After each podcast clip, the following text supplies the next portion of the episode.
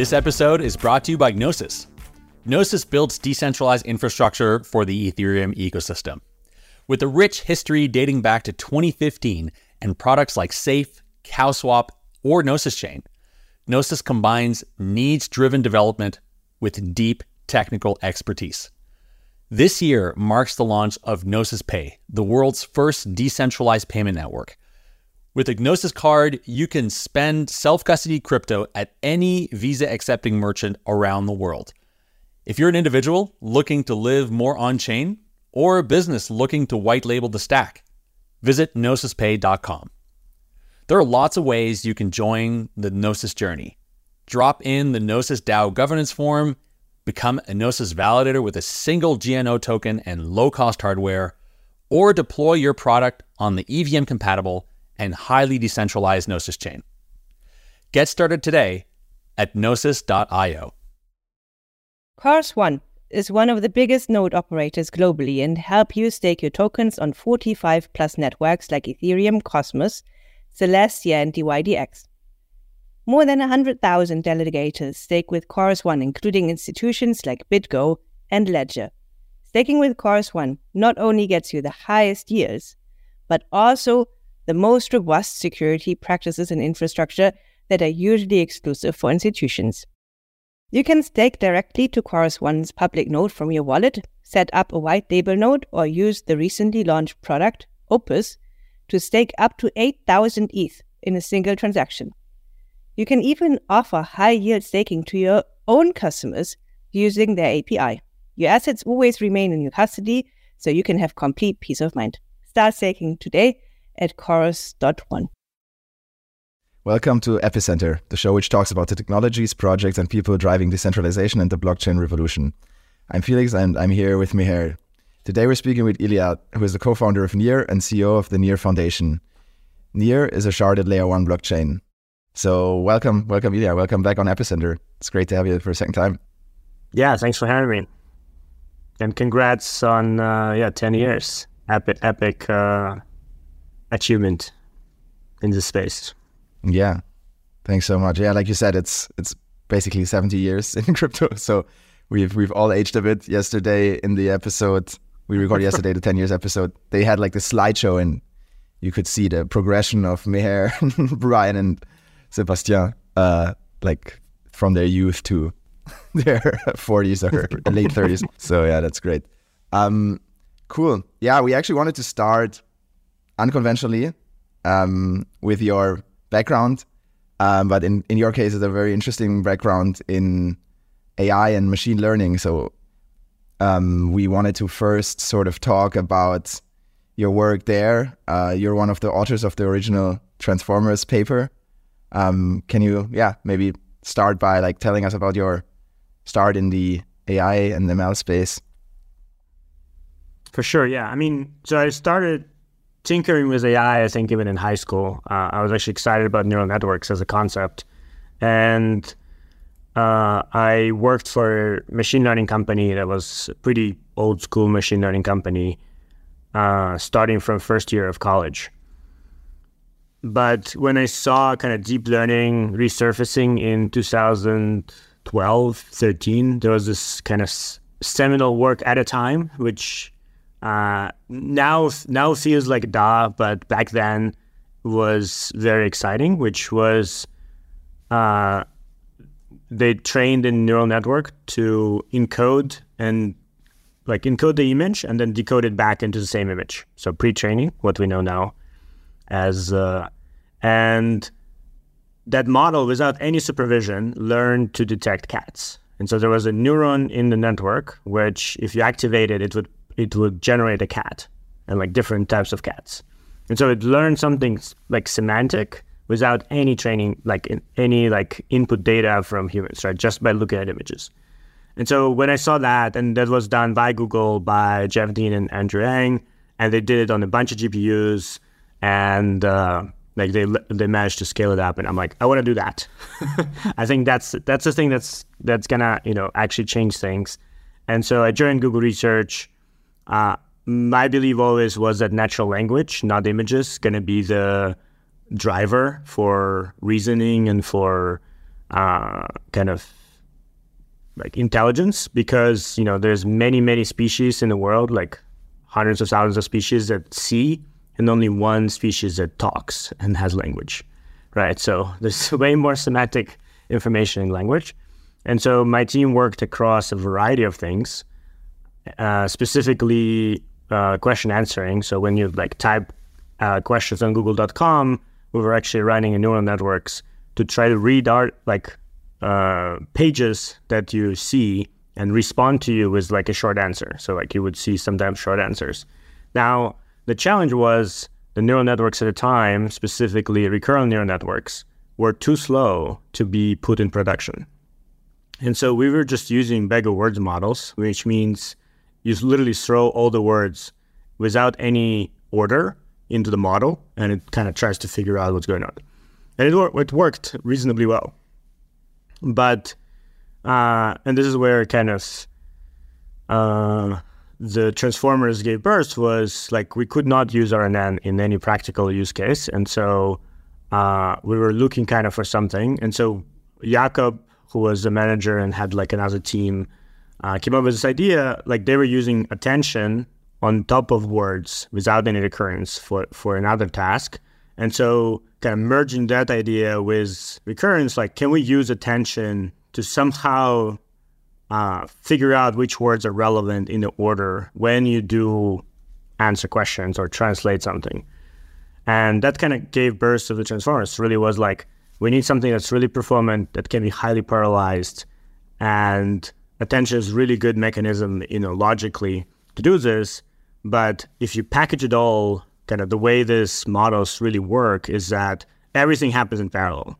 Like the way I like to describe it, there's this movie Arrival where aliens talk in the whole sentence at the same time. Like there's like a circle of scribblies, but they produce it at the same time. And that's kind of how transformers actually read articles.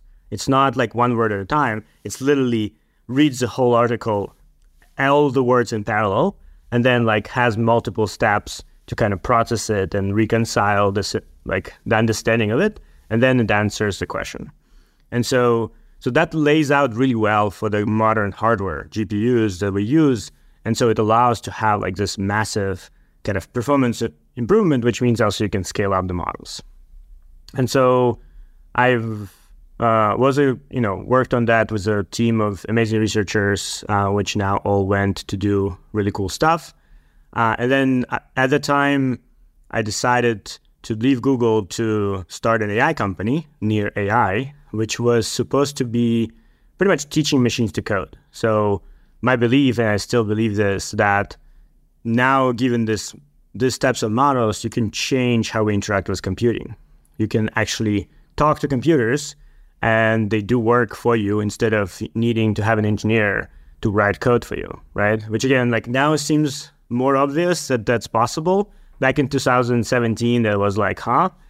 Uh, and so, so we started Near AI, but we only we gave us a year because obviously it, at that time it was a moonshot, and we didn't have that much resources. So we're doing some interesting stuff uh, around data collection and some machine learning stuff. But one thing we ended up doing is getting a lot of people around the world actually doing uh, like writing some code for us, writing some descriptions for the code. And so we, we had to struggle to pay them because they were mostly students in China, in Ukraine, in Russia, in kind of some other countries. And like some of them don't have bank accounts. Some, like Ukraine, for example, PayPal doesn't work. In China, PayPal doesn't work. Um, and so there was like no good way to do it like programmatically uh, to send people money. And so we started looking at blockchain as like, hey, can we just send people money easily in in code? And the answer was in 2018. The answer was actually no, because even back then the fees on Bitcoin and Ethereum were way too high. Uh, and and then, as you probably know, when you start on the blockchain rabbit hole, you cannot stop. You just keep digging, and you're like, "Wait, what is this?" and so, uh, so we kind of, as we keep digging and researching different blockchains and different technologies, we're like, Right, we actually know how to build um, something of this sort, right? So my co-founder Alex, he was building sharded database company before, um, and we have like you know systems background. We're like, we can probably do this, but we can focus on user experience, developer experience, while kind of solving the scalability underneath and making sure fees are uh, staying stable. And so that's kind of how we went from Near AI to becoming a Near Protocol in 2018 and, and starting this journey. So, Illia, um, in this current wave of LLMs, uh, of course, like this attention mechanism is a key part, but another key part is just the idea of, you know, like just the idea of scale, right? Like collect a, a lot of data from the internet, from books, and then pre-train the model.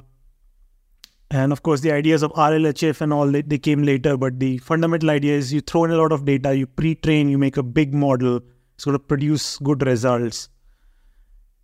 Did you anticipate that scale was going to work this well? And if so, why would did you use that approach in, in Near AI? No, I, I that that's a part that definitely kind of was interesting to see. Uh, that as people scaled up the models, they became like they started exhibiting kind of properties, like more and more sophisticated reasoning properties, and it's like it makes sense now that you know you think about it like the capacity of the model is higher it's able to like generalize better it's able to kind of learn quote unquote programs um, that it can execute. But yeah at the time that wasn't like particularly clear uh, that like it will be that kind of step function change. And so we yeah we were not at Near AI, we were not doing that partially because we also just didn't have, uh, you know, like we raised, you know, small seed, like pre-seed round actually, and uh, we we thought we could get better uh, supervised data instead. Um, and we did we did some pre-training on like GitHub and and things like that, but we, we didn't thought didn't think of like train on the whole internet uh, at like large scale, and we didn't have resources to do something like that either. And the other interesting thing is kind of like this this attention mechanism also seems to like it's built for natural language processing but also seems to kind of work across different modalities like such as like images and maybe video in the future and what like how does that come across to you right like, is that unexpected or is that is that something you expected in the past i mean like when the transformers were just in development, there was like like the teams actually tried them on different modalities. I mean, not like multi-modal models, but different modalities, and it was pretty interesting to see it worked really well. Um, so I think it's it, that was kind of known that it works on on different modalities pretty early on. I think the kind of the intuition there is really that you know the way kind of we work as well is very much like like our, our eyes actually like move all the time every like I, I forgot how many milliseconds and so we actually kind of pay attention to different parts and then our brain kind of reconstructs the image right at different levels. Um, and kind of you know with natural language same right? You read sentences you like build some semantic meaning and then you know you kind of continue building out this the meaning of the what you read. Um, but sometimes you like zoom in on specific words when you need to uh, answer a question. And so like i think like generally speaking there is like intuition behind this but obviously again it's like it it's interesting to see how well it all works right I definitely you know um like we had we had a pretty good models like even before it, it just like they were super slow and like non you couldn't use them in production at all but this you know obviously like the the scale with which, for example, OpenAI went and, and scaled it up. And, and by the way, they did tremendous amount of work to make it work. Like it's not we cannot take it for granted. They're just like, oh, we just increased parameters and hit enter. Like no, it was a ton of work um, across the board from, you know, low level engineering to like fine tuning to, you know, they changed some of the model uh, kind of details of model architecture as well. Um, but yeah, like the it it is it is it was surprising for me. Like I think like the, when it went from two to three, that was like interesting. Uh, like two, it was kind of like okay, yeah, I get it. Like we've we've trained models like that at Google, kind of thing. um, from two to three, it was like, okay, that's that's really interesting because I can see um, the you know there's like something more now happens, and obviously three point five is where like okay, yeah, that's like it actually learned something that is like beyond uh, just language modeling, right? Like there's some reasoning that is is extractable now through kind of this instruction fine tuning on a high level, I'm I'm actually curious what your stance is on this stochastic parrot versus understanding spectrum. So, so there are um, there are people in the AI community that let's say that LLMs actually don't understand anything. They are stochastic parrots in the sense that they have understood the statistics of what word follows what other word in language because they have seen billions of examples. And when you talk to an LLM and it's generating words, is just uh, replicating the statistics of what it has seen in the past without actual any understanding behind behind the box. That's the uh, like at the extreme. That's the stochastic parrot view, and on the other extreme, perhaps there's a view uh, maybe like the Ilya Sutskever view, which is kind of when you force a model to predict the next word, uh, and you force it to do it again and again, in order to predict the next word, it has to start learning something about the world itself to do the, the job of prediction well. And in kind of trying to predict it well, it is forced to learn about the world. And so it has actual actual intelligence about what world it has in it is in so it's not just uh, stochastic parrot this is actually when you're talking to gpt-4 you're talking to something which has understanding distilled into it and there seem to be like these two extremes in the in the space and i'm i'm curious like where you stand on on that uh, on that debate yeah, I, I mean, I, definitely closer to Sutskever's view. I like from my perspective, kind of, you know, it at the end is a bunch of math, right? And so, like, you can kind of decompose what this math is doing, and you know, try to build an intuition around like types of transformations it can it can and cannot do. And so, from my perspective, kind of you know, the first step is you take the document and you embed it, right? So you went from words into a multi into dots in multidimensional space, right? So I mean, let's let's for a second imagine it's two dimensional, although it's multiple, and so there's like kind of the words that are similar, right, are you know close to into space. The words that are far. Now you have a next layer which transforms these words, right, to kind of give them more context. Uh, and so this, you know, think of it as rotation in the space. And then you have attention, which is, you know, you're trying to kind of, given the the current word, you know, try to pull in the context of the words around it to give to give it more semantic meaning. And so that's another transformation, right? So like in a way, you take kind of set of words, right, and then you kind of keep transforming them. Uh, and so it, it what it learns is this transformation function, which in a way is a program. It's a program that is trying to transform the words into a level which is useful then to predict next word, right? Or and then like later respond to questions. And so, kind of, is this like a pure stochastic parrot where it's like, well, pure stochastic parrot we had when we were doing just like you know, we, we were generating Wikipedia articles, for example, right? You just give it a name and just say generate a Wikipedia article. Like that's pure like you know there, there's it just makes up stuff because like that that name doesn't exist right? There's no there's nothing. So it just generates something that looks like an article.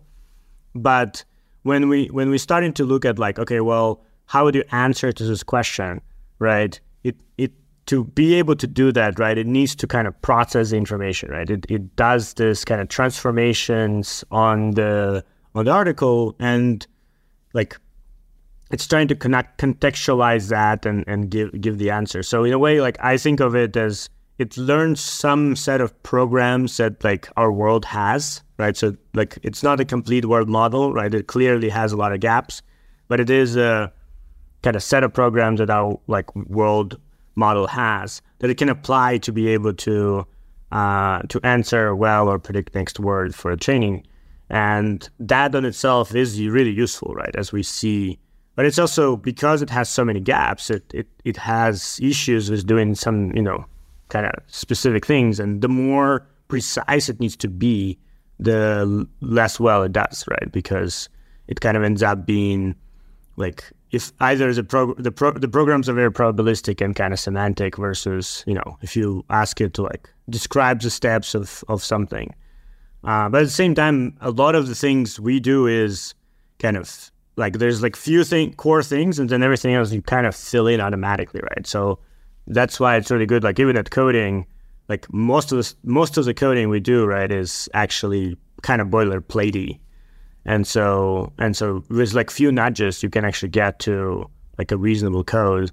Uh, and that's why I think like things like copilots are, are pretty good products in result. Cool. So like, turning to applicative view, so now these LLMs are, are pretty amazing, and you have some applicative ideas on applying them to the near ecosystem. So, yeah, what what are they, and how do you see that unfold? Yeah, I think I think of this kind of a, a, across three dimensions. So the first dimension is actually less about AI itself and more about our kind of society. And this is the idea that kind of as more content is generated, as there's more kind of information wars in general, misinformation. And again, the important part to note, misinformation is not AI problem, it's a human problem. The it you know, we are in crypto space, and so Byzantine generals is something that our space is based on, and li- that's literally the you know the mis citable misinformation, um, like, and so so the idea of like misinformation of of malicious like attack on information is something that exists from, you know, uh, from like uh, early on, and so from my perspective, the way to kind of start solving that is to to bring the kind of security, cryptography, and reputation to a level of um, of the content of the of individual pieces of content. So right now, for example, we are you know using websites. We have HTTPS, and so we have we have a some set of security guarantees around accessing specific websites. But the content on the website can be coming from anywhere. It can be saying anything, and there's no way to kind of maintain reputation, context, comments, etc. around it. So we need a new set of standards around that so that you can hover an image and it shows you or a video or a piece of text and it tells you like who published it, when it was done, if there's any side comments or context, etc., from reputable sources that should be attached to it. So for that, we need blockchain we need you know set of standards we need browser support and we need kind of publishers to be supporting this uh, and i think that's a really important part for our society generally because otherwise we're going to be living in a world of kind of you know all the content is like you never know what if it's true or not right and it's constantly like um, kind of manipulation around that now kind of the second pillar for me is i call it kind of decentralized AGI, right? So if we assume, you know, these models are getting more powerful, more intelligent, uh, what you definitely don't want is a single company or, you know, two or three companies deciding what's right and wrong for these models to do. You don't want like them to decide what you're allowed to do and what you're not allowed to do as models. It's also like it's the same thing that happened with social networks. Like being a kind of moral police for the world just doesn't work. The world is very multidimensional. Something that's legal in Amsterdam is completely legal in a lot of other countries and the other way around. And so, like, and, you know, what moral is is even more complicated. And so, it's really important to have community be governing kind of the uh, alignment, safety, as well as kind of the you know instruction data sets uh, that these models are trained on, and as well as like being able to validate that the model you run is actually the model uh, that you wanted to run, right? So right now, if you call you know GPT API or Google API, you get a response, you have no idea who which like who produced that response. You have no guarantees that it was the model that you uh, wanted to run, and actually sometimes it's not because they're trying to optimize costs. And so, uh, like, how do you actually have those guarantees, and especially for something that's mission critical, right? Like, like if I'm doing trading on this, if I'm doing healthcare, like uh, any kind of business decisions, right? You want to make sure to, you know, you're accessing the model that you have predictable parameters and outputs. And so for that, we need decentralized inference. We need kind of model marketplaces. We need kind of uh, community data, crowdsourcing, and data management, uh, governance, and so kind of the whole stack of tooling that really manages this. And then, you know, on top of this, you'll be able to to kind of interact with it in a hopeful like i think the other way is like making sure it's privacy preserving so that when you interact with it you have it. So there's a lot of work to be done. There's a lot of like there's a bunch of startups doing decentralized inference. There is still privacy gap i think that people are researching but it's still pretty far. Um, there's some data marketplaces there's some other kind of pieces but it's not really i would say like combined into like a product story yet. But I think like that's a really important for like humanity period because otherwise, you know, like tomorrow you go to your favorite uh mo- you know AI model and it says like oh you banned. Or you know you used the incorrect word and so now or something right? Uh, so all, all the usual stuff we've seen before. And then finally I actually think the the flip side of this is local models, right? Because although like these big models, they have the world knowledge, they have maybe access to lots and lots of context, uh, but actually what you want most of the time is a model that knows everything about you, but you don't want all this data to go anywhere else, right? You want it to live with you on your machine, on your um, you know your private encrypted data store and you want a model that's able to access that. So you want a local model that is personalized for you. You control it. It's not affected and manipulated in any way by, you know, advertisement giants. And so it's actually on your side and is just responding kind of the way you would like to, not the way, you know, uh, Tide wants you or whatever. And so I think that is a really important side of kind of as well. And so we actually been uh, playing around with like edge intelligence and uh, did a couple events and been kind of talking with some projects um, around this space. And it's like it's actually it's less Web three like in the sense of blockchain, but it's more Web three in the sense of principles, right? It's user owned AI. It's you know controlling your own data. It's like all of those values that we talk about. And I think that and kind of the Web3 self custody will be converging more kind of in a in in the on the principle side, right? Maybe and like on technology side as well. And this is kind of the area I'm I'm most excited and working on right now. So in practice, how how are you like approaching this? Are there like teams you are funding or is like there AI team in Near or how, how can we imagine this? Yeah, so we've been working with some AI teams. We actually just had a NearCon uh, about a month ago, and we had an AI track there with some projects presenting that we're already working with, uh, as well as uh, kind of I'm working as like advisor with a few projects, um, kind of more closely, and uh, we do have. I would say like AI efforts more on also just automating our own operations. Like so, the other side of this is I think kind of the ecosystem itself should become AI enabled, and over time, AI ran. So like ideally, my you know my job and uh, kind of the job of coordinating the ecosystem should be done by AI.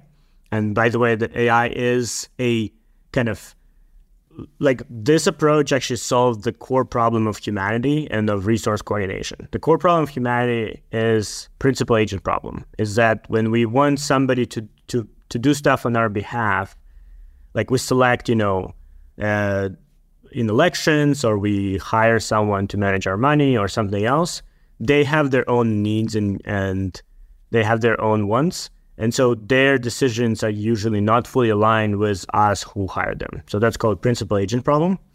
And so AI actually being the agent that behaves on our behalf, acts on our behalf, is the way to solve that. And if you scale it up to kind of governance level, right?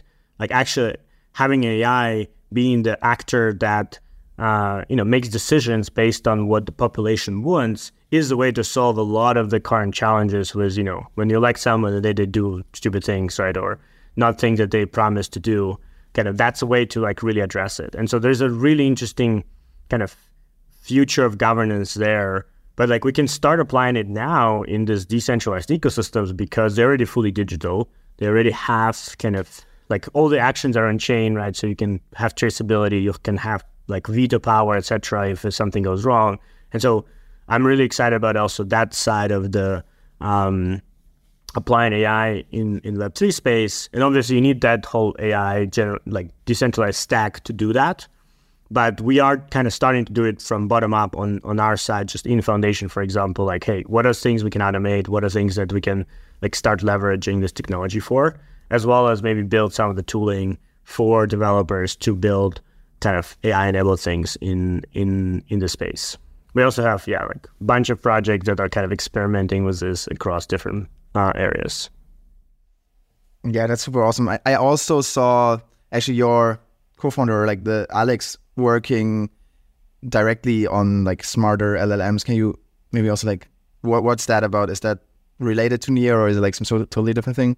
Or what, what can you share about that? Yeah, so I mean, it's it's a stealth project right now, so I'll I'll not go into too detail. Maybe you'll have him, uh, you know, in a, in, in at some point to go more in depth into it. But yeah, I mean, it, we kind of uh, so I'm advisors there, and we working kind of uh, I would say side by side. But yeah, he's focusing more on the lower level and like kind of preparing for the future of of this as well. Yeah, I think um, I guess maybe you you're mentioning right like AI sort of also like making our life easier in the sense of operationally in the organizations, but also I guess yeah in wider society. And I guess that's always been like a huge focus of Near. So um, yeah, we wanted to sort of yeah, dive also in that side of Near where um, basically you're branded now in many places like as the blockchain operating system. And I think yeah, one of the core features around that is like sort of the the UX focus of Near. So maybe, um, yeah, can you explain to us how Near has sort of approached, um, yeah, basically usability for for developers and, and users on, in the in blockchain systems and and what you're currently doing there? For sure, yeah. So I mean, this was our vision from the start because when we started ourselves, kind of diving into the blockchain, and again, this 2018, so things were different. Uh, you know, you needed to install Mist for the um, and so the I mean the experience was pretty like painful. And and it's also it was built on top of kind of a very different set of primitives I would say like conceptual primitives that than what normally people both users and developer expect right? So you know you need like to understand the 0x wallets, you need a seed phrase, you need to like kind of pay gas, you need to like kind of do all those things which are like strange uh, when you you know when you're just starting. And what we've tried to do from the start is like how do we design kind of still like a blockchain that is secure, that it has all all the same properties that we all want. Um, but is able to kind of hide a lot of this complexity, uh, ideally most of it, and make you know blockchain kind of abstracted out, such that developers, when they build applications, can just build like as close to normal Web two experience, but using the benefits of Web three, using the kind of all of the value, and then also enabling users to have like more composability, right, more ownership kind of being able to interact with multiple kind of applications and and uh, have this like transportability of data.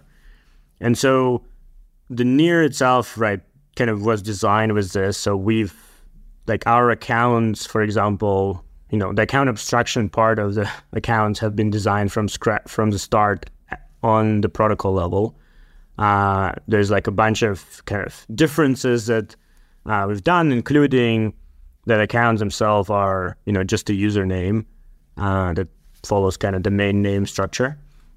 we have lots of different keys with different permissions, which allows to have like multiple devices securely. It allows to delegate uh, access. It allows to like applicate the front end of application to have a session key, for example, to transact uh, for a specific set of uh, kind of interactions. So kind of all of this functionality comes in by default. And then uh, on the developer side, the choices we made are around first of all choosing WebAssembly, which at this point is like seems that everybody's kind of agrees on, uh, but um, pretty much it's like it's an engine that runs in all the browsers. It's something that uh, you know is like on billions of devices at this point. It's supported by you know large network of uh, kind of developers. It runs on Edge. You know it supports lots of languages. You can run a lot of uh, software in it. And so, uh, so we kind of picked that and made it really easy to build. Like in a way, from a developer perspective, what when you write near smart contract, it's really just a service which has message like messages in and out, and you have a kind of local key value database, which is pretty much like the limits there are so big that like I don't think anybody ever hits them. Like you can, you I think we have contracts that have like four gigabytes of storage in their uh, in their database, right? Um, so you can build like massive, massive contracts. Specifically, you can build other chains as a smart contract on Near. So we have Aurora, which is an EVM as a smart contract. Just like take in, you know, the EVM that usually run people a separate chain, just put a smart contract. Their their database is where all the state of the uh, of this stored, right? You can do the same with Bitcoin. I've, I've been suggesting somebody to like fork Bitcoin and put it on there, make it ultrasound money. Um, um, we have JavaScript running as well. So you can run JavaScript smart contracts. You can potentially do Python and other stuff. So like it kind of enables developer experience across the board. And since then, we kind of following the same principle as like, okay, well, now that you can build anything on smart contract side, what's the next next part? Well, actually you want to get the data out of this um, out of the blockchain and blockchains are not optimized for reading data. They are up, kind of we've tend to optimize them for writing and kind of maintaining security.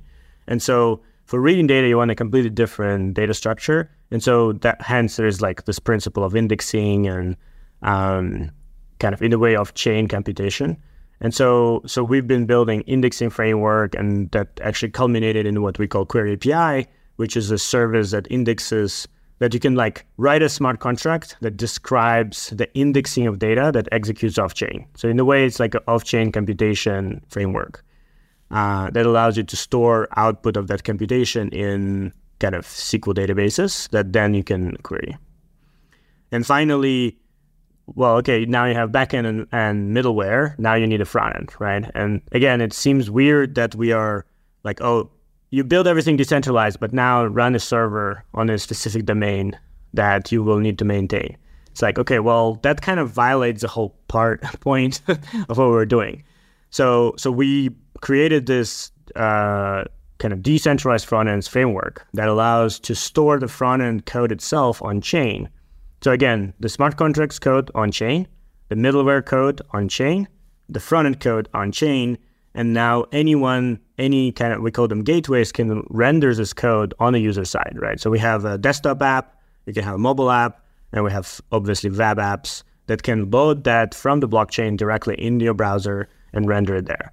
So there's no kind of middle server that's needed uh, to render. You you don't need to have a domain. You can obviously if you want to, and so you can just you know launch a web launch kind of part of your web app as as this decentralized front end component, and now it will live forever on blockchain, right by side by side with your smart contracts, have the same upgradability, have security, cryptographic security, who has it, have versioning. So if I, as a user, don't hate a new version, I can go to version before.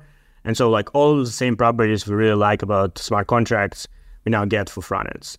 So so all of that is really enables like a full stack decentralized development that is you know, familiar to normal developers. It's React JavaScript components, it's JavaScript for middleware indexing, it's JavaScript, Rust, C++, and like other languages for smart contracts. So you have like a full stack decentralization that you can have. And interestingly, as we were building the front ends, we realized actually the front ends can work with any blockchain. And so uh, we kind of just turned on all the EVMs and some other uh, blockchains. And people started building all the EVM fronts as well. So we have a Uniswap. For example, for Linea, the, the kind of official Uniswap front end is served out of the decentralized front end, right? Because by the way, it also doesn't charge extra fees. And we have like partnerships with others, ZKVM, Mantle, etc. And so the idea is like actually as you start looking from that lens, from a user lens, right? As a user, I don't really care which blockchain the apps is on. I just want to use them. And like if you go to, you know, some like, you know, some of this uh, gateways where you can access this front ends, you can just go and search for whatever app you want, click on it and start using it. That that's how it should be. And so uh, and this is kind of where we get to this concept I started with, which is like, hey, we want to abstract the blockchain for users and developers. We're getting back to it with kind of this now that we have this full stack decentralization, we're like, actually, this works for all blockchains, for all chains, for rollups, for whatever, uh, because you can actually abstract out all that on the front end side and make it really easy for people to interact with it. And so, hence, we kind of started going backwards now with some of the other launches we had, right? Allowing pretty much as a kind of how do we make it really easy now for one experience to to unite all of the blockchains and kind of we call it chain abstraction principle. And so this goes into like GA and and some other things we yeah we can discuss. So so Illia, is it is it correct to imagine? Um, so when you talk of like this indexer service or the service of hosting a front end, is it correct to imagine it as the indexing logic or the front end logic is stored on the chain, but then there is some kind of off chain actor that is actually taking that um, taking that logic or and the data and actually serving it much as a traditional server? And somehow the chain is guaranteeing that this server's work is correct and it is compensated? Is it is it correct to imagine it like that? Yeah pretty much. So the idea is i mean similar to maybe blockchain validator nodes as well right? There's a kind of a logic that is conceptual and then all the validators are doing that job. Um, and like you can always have you know more validators less validators. It's kind of uh, independent of that. Similarly yes, the indexing logic and the front end kind of source code itself is stored on chain. And so any server can run on and kind of create the same, you know, outcome from this, right? Again, similar to RPCs, for example. RPC server, right, is serving you data, but it's uh, uh, you know, anybody can run an RPC server and get the same results. So like it's it's part of protocol in a way uh, it becomes part of protocol. And so similar thing we try to do for web front ends and middleware indexing as well. So maybe one way to think about this is that so on on on Ethereum, like if you look at Ethereum, um, there's a base layer blockchain, and then there are separate protocols like the ENS for naming your blockchain address to a human readable name. There is the graph, which kind of like indexes a smart contract and kind of presents historical data about the transactions and events in the smart contract. Um, and maybe maybe there are other examples that I'm missing. So in Ethereum, like, these are like different systems, and usually they are competing systems. There's ENS, but they might be a competitor to ENS. The graph, and they might be a competitor to the graph. But in Near, Near has kind of taken the philosophy that some of some of these things are like uh, are like really key to the UX of a blockchain, and therefore they should be supported out of the box by the layer one itself. Is that does, is that the philosophy here? To extent, yeah. I think I think the way to think about it is it's more than just layer one, right? Like at the end, when we are interacting with applications on any of these chains, um, like there's a whole host of tools and and more importantly standards that we are interacting with, right? And so like ERC20, for example, is a standard. And it's a standard that kind of came out of the application space, but it's now like you cannot imagine a Ethereum without the ERC20 standard. And so what we're doing here is really defining standards for these key primitives that are just going beyond just, you know, token transfers, but going to like how to how to define indexing, how to define decentralized frontends. Now, implementation of those things can like you can have many implementations. You can have you know mobile render and web render. You can have indexing. Like you can have you know external partners who are competing with each other how to implement it. Uh, same same for RPCs, right? RPC is a standard, but then the way it's implemented, right, can be very different. Like underneath, you maybe like cached everything in database, it using Cloudflare, like whatever the architecture you want to use. But the standard is there. And I think what we've been trying to do is define a standard and I mean have a reference implementation, but for for this more key pieces to make indeed the experience more aligned and kind of have this like singular journey for developers and users that you know is cohesive.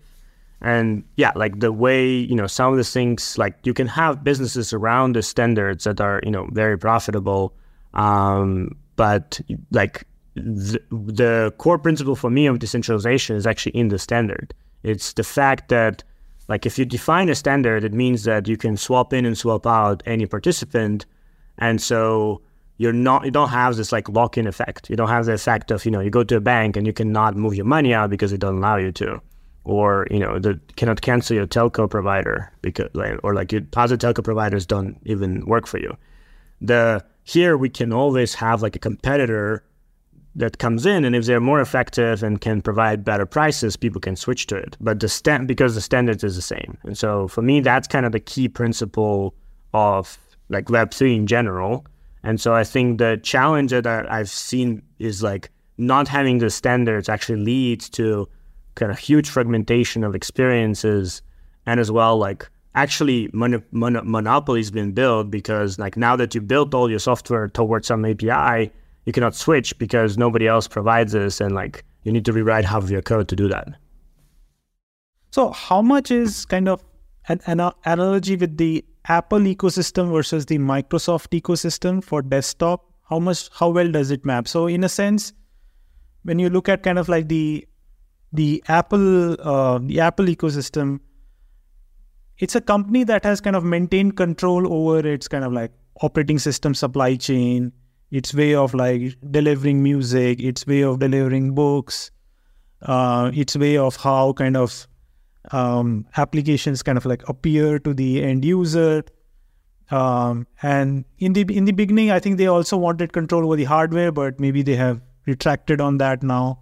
Whereas like kind of like Microsoft is one where just like the raw operating system and then applications emerge and if there are standards needed for their interoperability the market kind of like figures it out and from the outside it feels like okay Near is kind of like more going towards that Apple philosophy that we are going to define all of the standards for for many of the things that are key determinants of the user experience.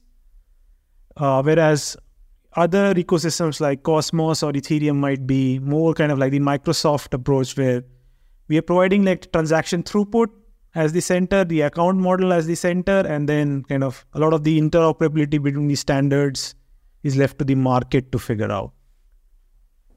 How, how much does that analogy map and how much does doesn't it map?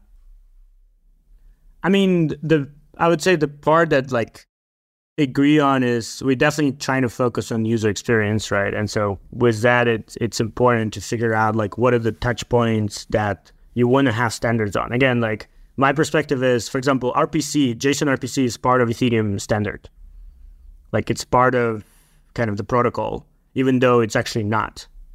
But like it, it both accounts, if you try to change that RPC API, like you will break everyone. And so, so we kind of see in a similar way, right? Like if RPC is part of the standard, why not some other parts? But as I said, like you know, Near, for example, has like number of contributors that are building things. Like the, the actually the VM that's built right now for the decentralized front ends is built by Proximity, right? Uh, and uh, for example, you know, the Query API kind of other companies can implement the same standard and provide kind of better services. So I think the idea here is that by defining the standard, we're kind of actually opening up the market for people to fill in like with better products uh, in this. And again, like it's pretty early still, so like a lot of stuff we still build like reference implementations. But similar as Ethereum, by defining a standard for protocol, it opened up a place for all of these clients to be implemented, right? Like that's kind of the idea is like you you you define a standard and then you open it up so that uh, others can contribute to it in the same way versus competing on APIs and competing on like kind of uh, you know in a way marketing uh, what's happening right now in in uh, in like token price, what's happening in Ethereum for some of this like infrastructure tooling, right? Uh, it's like can can we get a bigger airdrop by using a product versus like hey this is a standard. Everybody will be using this standard. And so now what's the best product people can build for the standard? So I think like that's kind of the difference. I don't think it's as applicable to like this you know big commercial for profit companies versus like this is an ecosystem that we're building um, and really defining more kind of this i would say like layers of the stack going back a bit to like this what you said about the switching cost from your telco provider i guess like related here i guess one big thing in blockchain is generally like bridging or like if you want to switch the ecosystem you have to like go to some other chain and, and like move the liquidity there, which can be like cumbersome. And you did mention the chain abstraction for a second there, and I, I saw on your Twitter a bunch also like this concept you have like of account aggregation uh, that you teased. So maybe you can, yeah, can you talk? Tell us a bit about like what what are you doing there, or how are you like sort of solving this interoperability problem in in, in the blockchain space? For sure, yeah. So that that's a very important topic. So although we have started building bridges, I think so. The, our Rainbow Bridge been built from 2019. So I think we started building, you know, kind of in line with IBC uh, uh, kind of timing, and we've been we've been running since um, I guess like beginning of 21. And at the same time, like bridges are really bad as a concept because they create a honeypot for security they are the place to siphon off assets. Uh, and, and, like there's you know if there's any attack on the protocol itself, bridge is kind of how you exit. Uh, and and they like the just the amount of failure modes between different blockchains is pretty like it's pretty big, right? But between multiple blockchains, it's like insane. Like you know, chain stop, blocks didn't publish, like all those things you need to like as a developer now you need to handle. And then on application side, okay, here's you know the fungible tokens transfers is maybe reasonable, but as soon as you add any logic, right, be that you know rebasing or be it NFT, now when you bridge it, you lose all of the logic on the other side. And so, so the concept I've been kind of exploring for a while now, I was calling it originally uh, remote accounts, but we we kind of um, reframe it as account aggregation. This idea that ideally you want to have one account and there's mapped accounts to this on other chains. So imagine, you know, you have my root.near account on Near, and then I have an address on Ethereum, I have an address on Bitcoin, I have an address on Solana, which I control with this account. And so now, if I want to buy a Solana NFT, right, right now I would need to like set up a new wallet, you know, bridge some stuff to Solana, buy the NFT, and then I like I don't know, and then like go and look at it, you know, from time to time because I'm mostly sitting on Near. Or you can you have this Solana address that's linked to your uh, to your Near account. You pretty much through this buy an NFT for this address, and we can talk how that works. And now you have the front end that actually shows you everything you own across all of these chains from all of these addresses. And the way, the way mentally to think about it is when you go to Binance or Coinbase and you sign up with your Binance or Coinbase account, you have addresses on all chains, right? And I mean, they're, they are deposit addresses usually. But imagine those addresses were actually normal addresses you can use apps and buy NFTs and tokens, etc. with. So that and but your account is your you know Coinbase account, and so that's kind of where your you know like ownership is. And so that's what we're trying to like we building. And We're going to be launching end of the first quarter.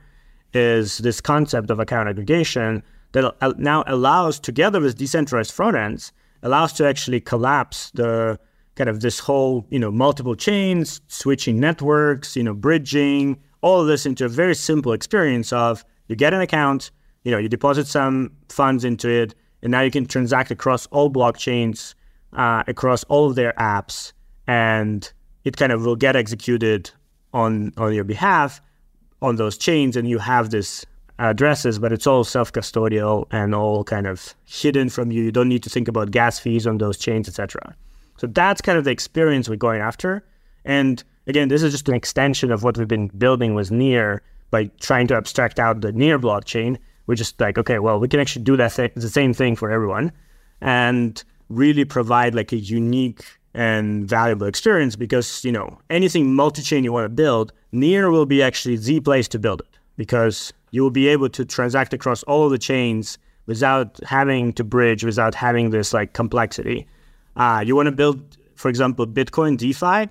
Well, on Near, you know, every Near account or smart contract will have a Bitcoin address you can deposit to. It can start, you know, doing stuff, right? And so that's kind of conceptually what we uh, really bringing to market with this, and like kind of finishing our, I would say, arc of chain abstraction that we started with doing Near in the first place.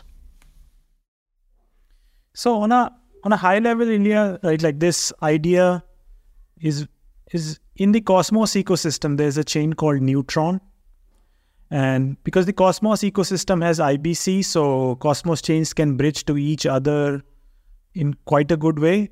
Neutron has the idea that uh, in Cosmos you have the idea of delegated account control, which is like on one chain you have an address and that can control many other puppet addresses on other chains and neutron's trying to build that kind of that that puppet master chain where like you will have your central account and you will control other addresses on a lot of chains over ibc through neutron. It feels similar. But the reason it works in the cosmos ecosystem is you assume ibc that there's a secure bridging solution underneath available. For this to work in neutron my I almost start to think that okay, the only way like this can work for Near and Solana, for example, having like a address on Near that can control a puppet address on Solana, you need a secure bridge between Near and Solana, is it not? So the bridging problem, solving the bridging problem seems like a prerequisite to this. Yeah, so we're trying to go away from bridging almost completely. I mean, there will be some places where you still need bridges, but um, so let, let's look at Bitcoin as just like a way more clean example, right? With Bitcoin, you cannot have a smart contract bridge because, well, Bitcoin still has smart contracts.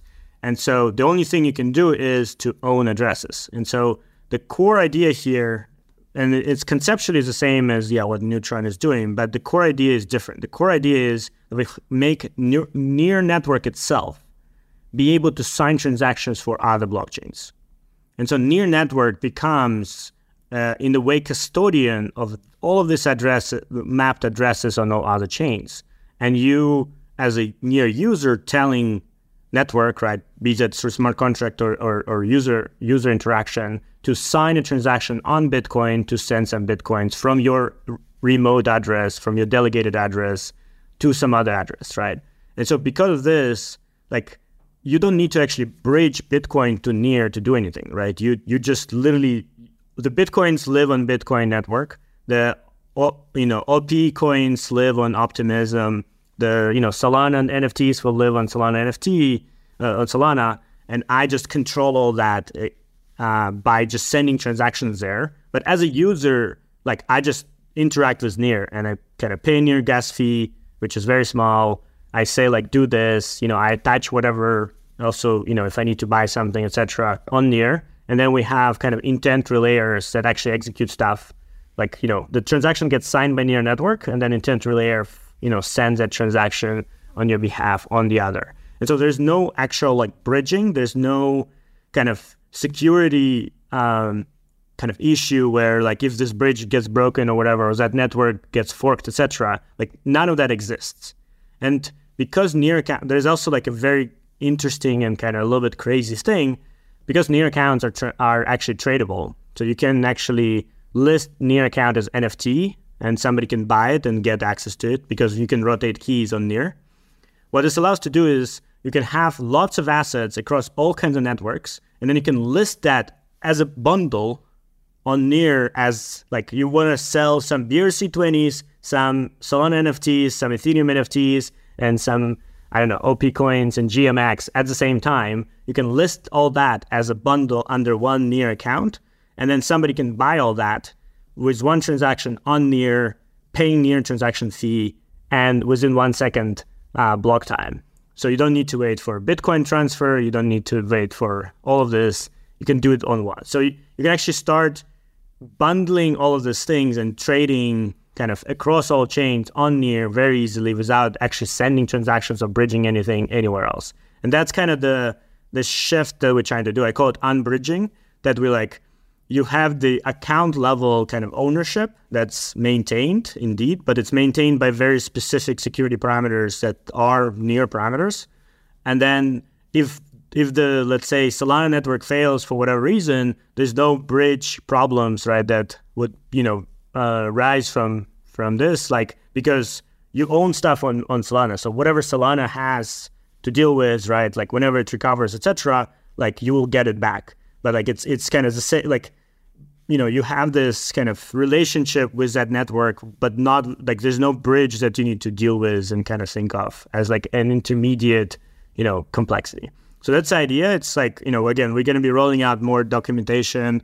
Uh, it's like we have a testnet version coming out for people to hack on uh, in in kind of January, and so we we actually invite people to start building because again, like multi-chain experiences, like you'll be able to build with this way easier uh, because you don't need to think about all of the complexity of like, oh, this message didn't deliver, the network is like paused you know, like something crashed because of inscriptions. Like you don't need to deal with any of that, right? It's like you can literally sell your your you know network failed. You can sell the account that that has assets in failed network, right, to somebody else, for example, if they want to take that risk, right? So like you can do that without having that network live, uh, even. So so that's kind of the the the level of experience we want by up and like this leads to fully abstracting the blockchains, right? Because now from a user interface, I just go, I use the app and like I just see that I'm using my, for example, Near account, and um, it doesn't really matter for me that that was a Solana like NFT that I bought, right? I just see it in my portfolio view,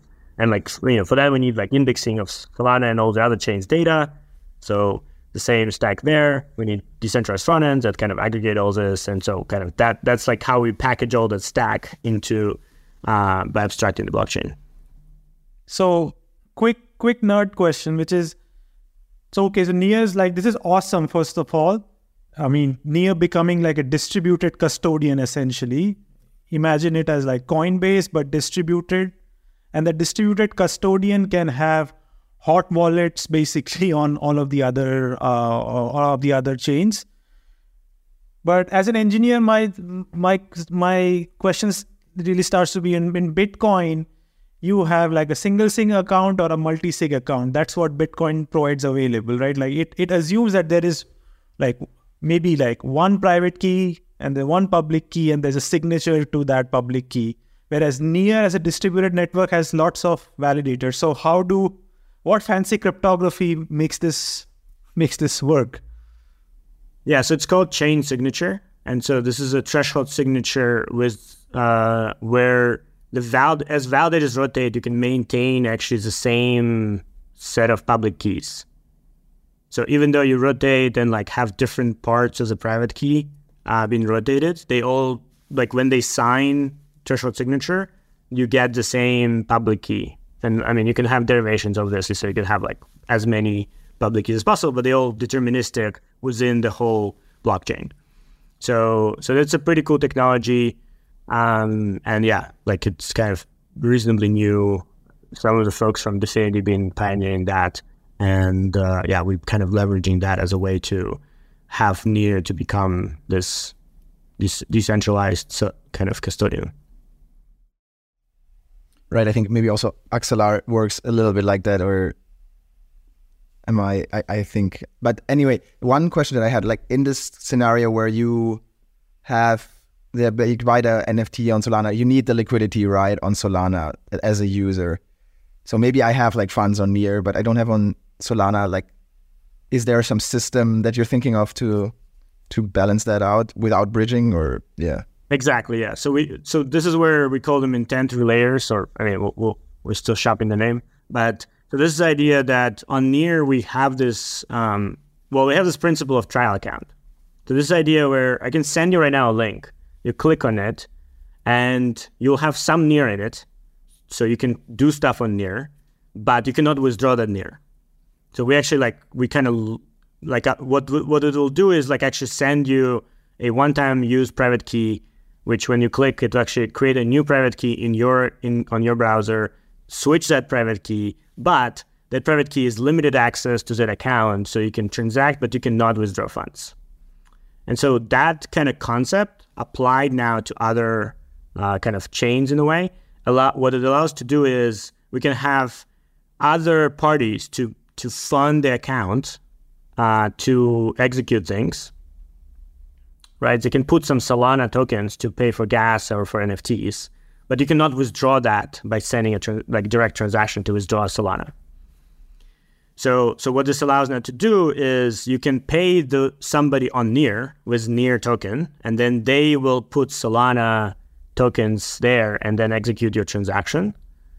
And kind of by doing that, right, we kind of have pretty much a way to that's why I say it's intent, right? You say like my intent is to buy some Solana thing, but I don't have Solana token. Like here's a bunch of near tokens, execute that there. And so, and you know, now you need somebody who has liquidity on all the chains to execute the stuff. But that's like having a third parties doing that is way easier, right? Than to have like whole bridging and automatic uh, execution. So this is like, yeah, really like um, some sort of fee attached to it and the relayer can grab it. It's not like a blockchain network or anything. Yeah, yeah exactly. Yeah, it's like a third party, yeah, like, you know, like a market maker or whatever, whoever it is. Yeah. It's like, yeah, any market maker or any like, a, a, like bot arbitrage bots can do this kind of stuff pretty much.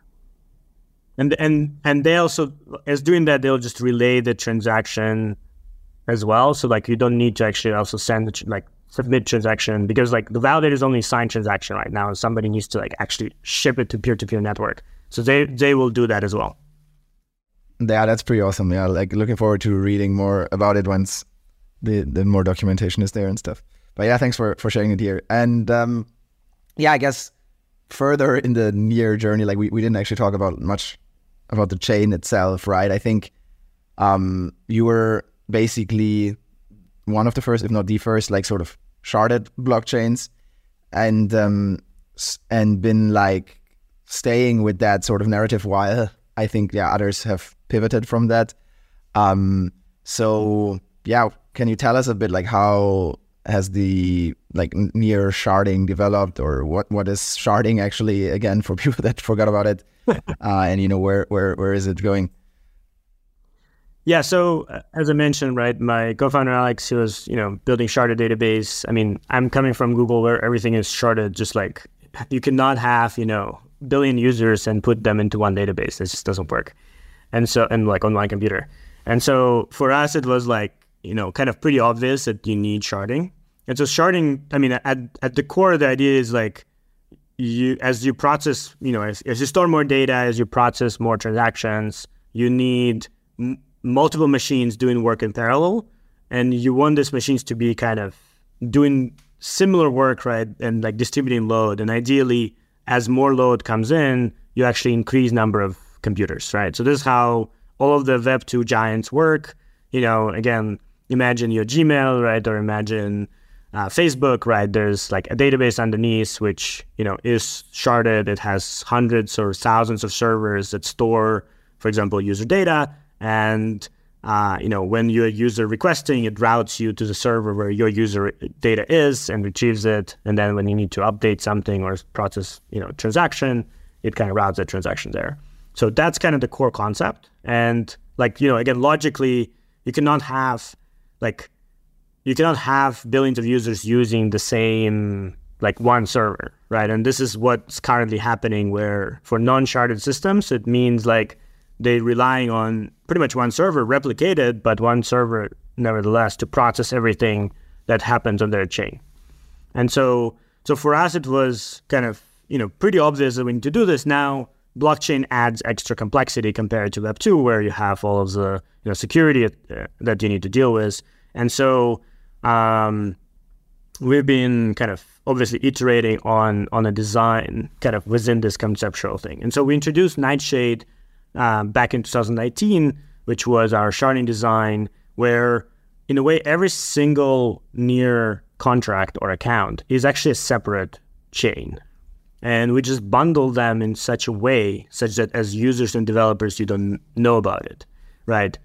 Uh, and so we kind of bundle them to the number of machines that, you know, parallel processing machines at a time you need to. And so again, this is very similar how Web2 works, where, you know, every like user account is in a way independent and they store and they can be like moved around between different databases, like between different computers uh, in the database.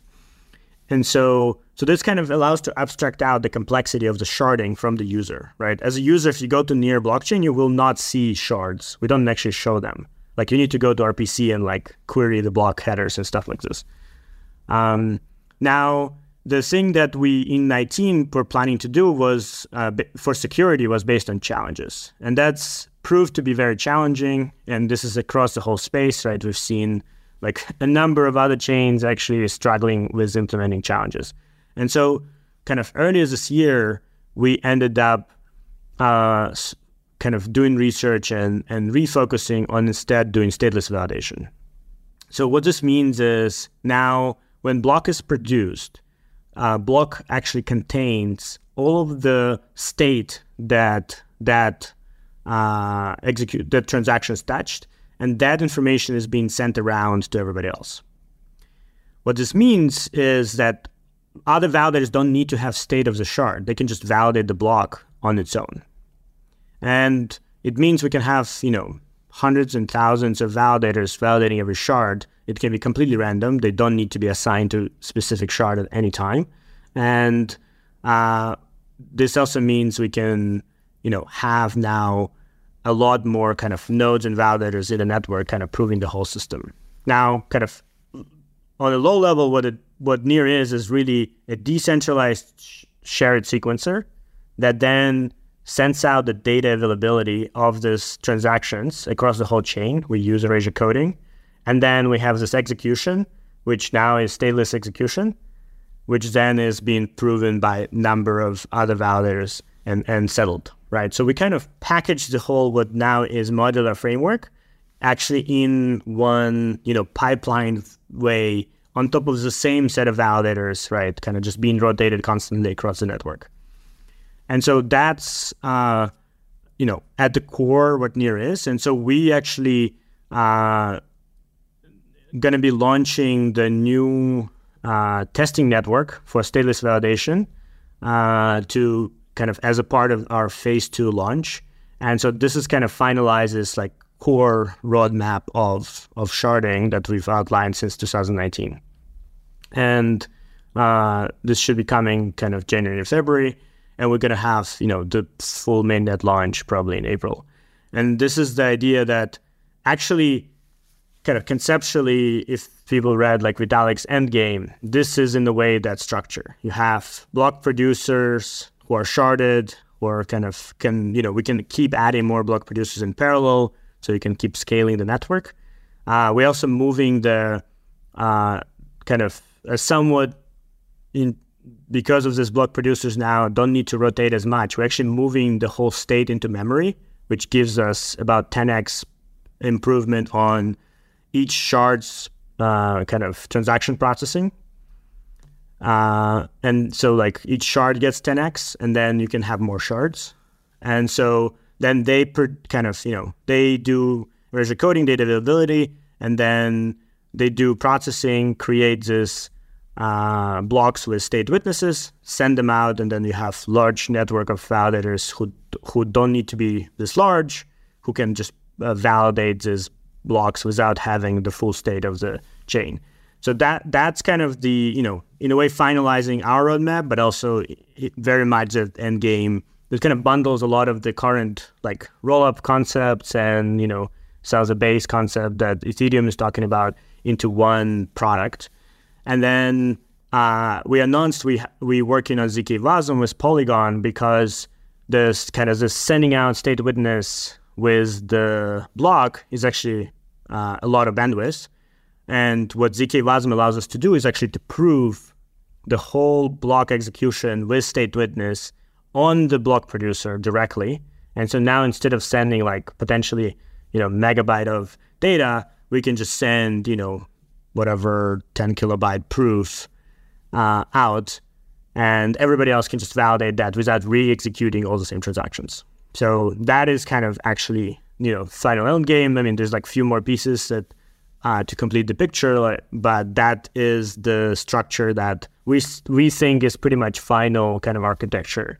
That uh, you know, you have censorship resistant, uh, shared sharded sequencer, right? So, uh, and you can you know you have like all the data availability underneath to pr- provide you so that and like we do data availability first before execution because that means all the other indexers and other pieces of infrastructure can start executing in parallel. And so you don't have latency on user interfaces before the f- kind of finalization of the execution on the validators themselves.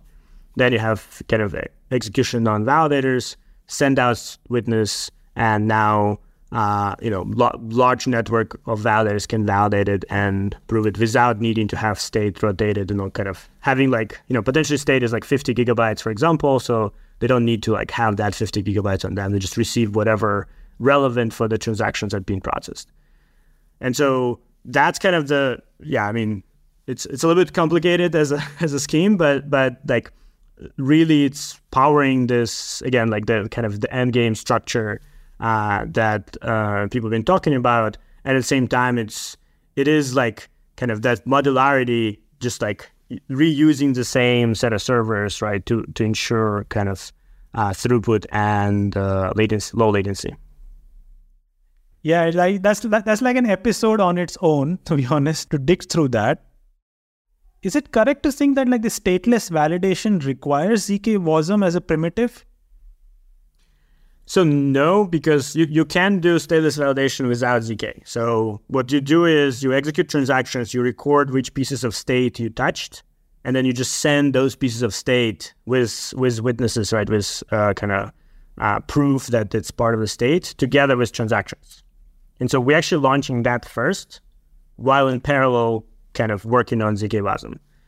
And so ZK Wasm, what it allows to do though is just compress all of these and execution of and validation of this into just a proof, right? So in a way, like ZK Wasm will prove the execution of this blob, pretty much state plus transactions, into just a fixed size proof.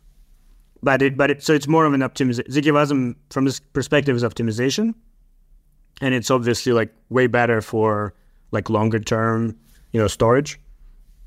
But it's not a prerequisite. I mean, maybe I'll I'll try to present my simple imagination of like of this system. It, so the way I imagine it is like if you imagine I'm a I'm a validator, I'm an accountant, right? Automated accountant. Essentially, in near, I have the capability. I'm assigned somehow like some piece of work and and somehow my work is also rotating right like it's not part there's a massive ledger, massive ledger, massive state, and I am assigned, hey, go and make some changes to this part of of the state. So I can I can basically go to that part of the state. There are a bunch of transactions associated with it. I execute the transactions, and first I can I make the data available. Hey, these are the transactions I am I'm going to execute. I make the execution. I update the state and today I somehow provide some witnesses so that for the other accountants, I can sort of provide a proof. Hey, I did my job correctly. Here's proof. And they don't need to download my part of the state to verify my work. And this ZK proof will make that even easier. So the state, imagine as a massive, massive tree or something. I can I can modify some branches of the tree and I create a proof. And then I that proof is witnesses today, ZK Wasm tomorrow, and I can send that thing to others. They don't actually need to have my part of the tree in order to verify my work. And um, and then there's a separate system that says, okay, in modifying this part of the tree, what are the transactions I did? Uh, some somebody uh, duplicates duplicates that work, And because because I can modify a part of the tree quite independently, and there are many like me, um, so there are many accountants like me. All of these accountants are kind of modifying like different parts of the tree uh, in parallel, and like that is fundamentally why the system is able to scale. Yeah, very well put. So you have a partnership with EigenDA. Why do you need a partnership with EigenDA in that case? Yeah, so so this kind of maybe yeah, ch- changing gears, right? So so this is like near itself.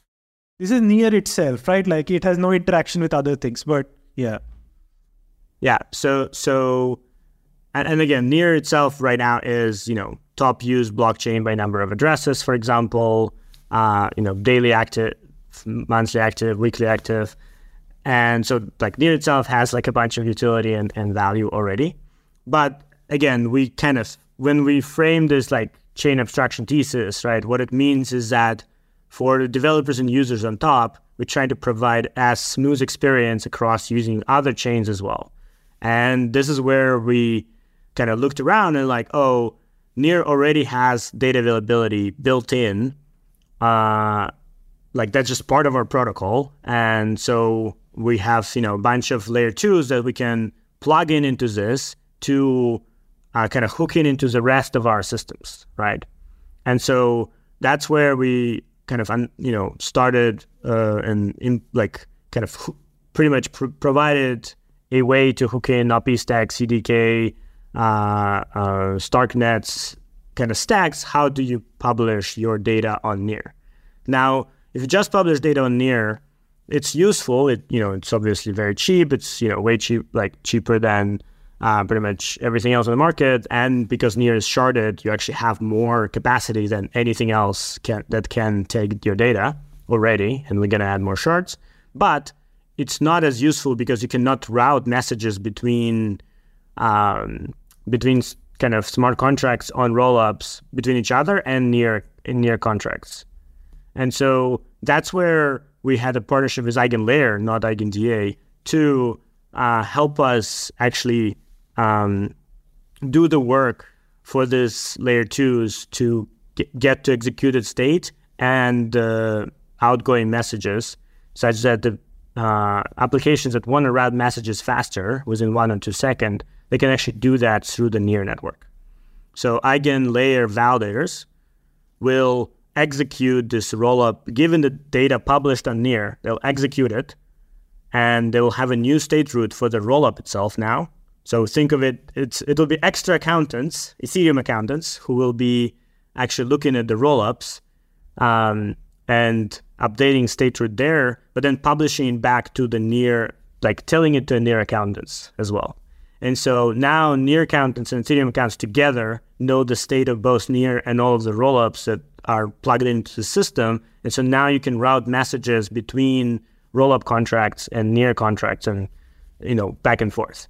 And so this allows us to kind of, again, like align more the, the, the space of, of the, uh, the space. And so again, for chain abstraction, for account aggregation, it means we can do things way faster between all of the rollups that, that fit into the system. So that's kind of how like DA plus EigenLayer kind of provide this fast finality.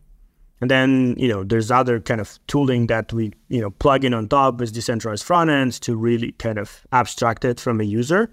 But like we need that kind of alignment. Again, near in a way each account, like each each element of that tree is is separate rollup, right? And we kind of we have a system for managing them and so we kind of trying to fit the other rollups into the same system. And you know obviously we need to like plug in some pieces to to make it work under the same security parameters that rollup expect right? Which is ethereum security hence the EigenLayer and then da is kind of a way to get this data you know into the system as well and and provide some guarantees there.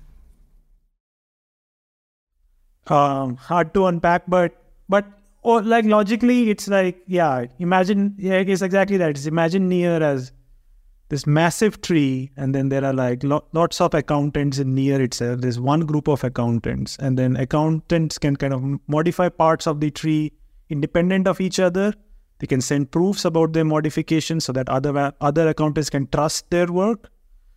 And then kind of like this eigenlayer partnership is in some way saying that the Ethereum accountants, yeah. Yeah, it's like Near Near says we have an awesome group of accountants, but if you want your own accountants and if you want your own roll up, you have created a separate group of accountants.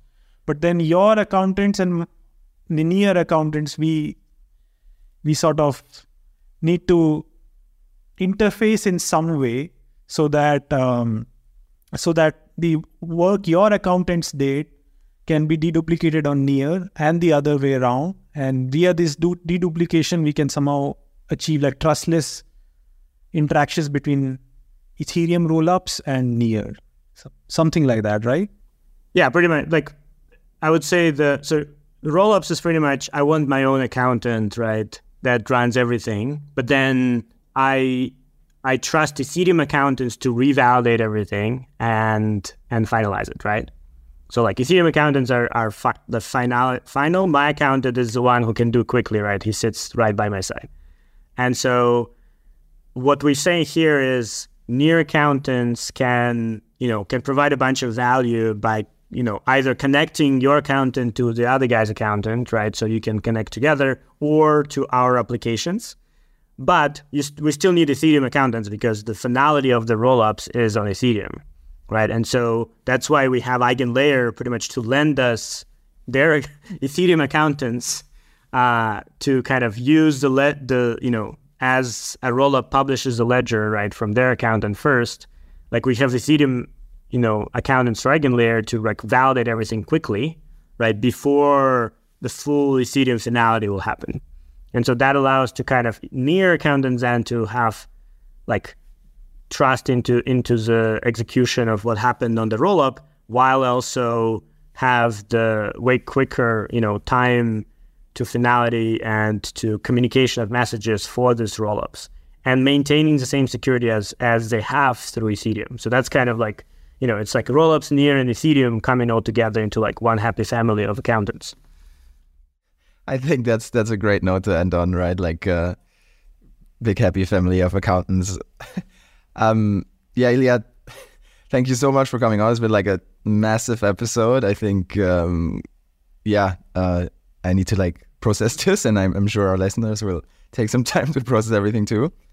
Well, we can do another one in a few months as we launch all this stuff. So yeah, totally. And yeah, we still also have Alex episode about uh, smarter LLMs uh, outstanding. So uh, lots to do.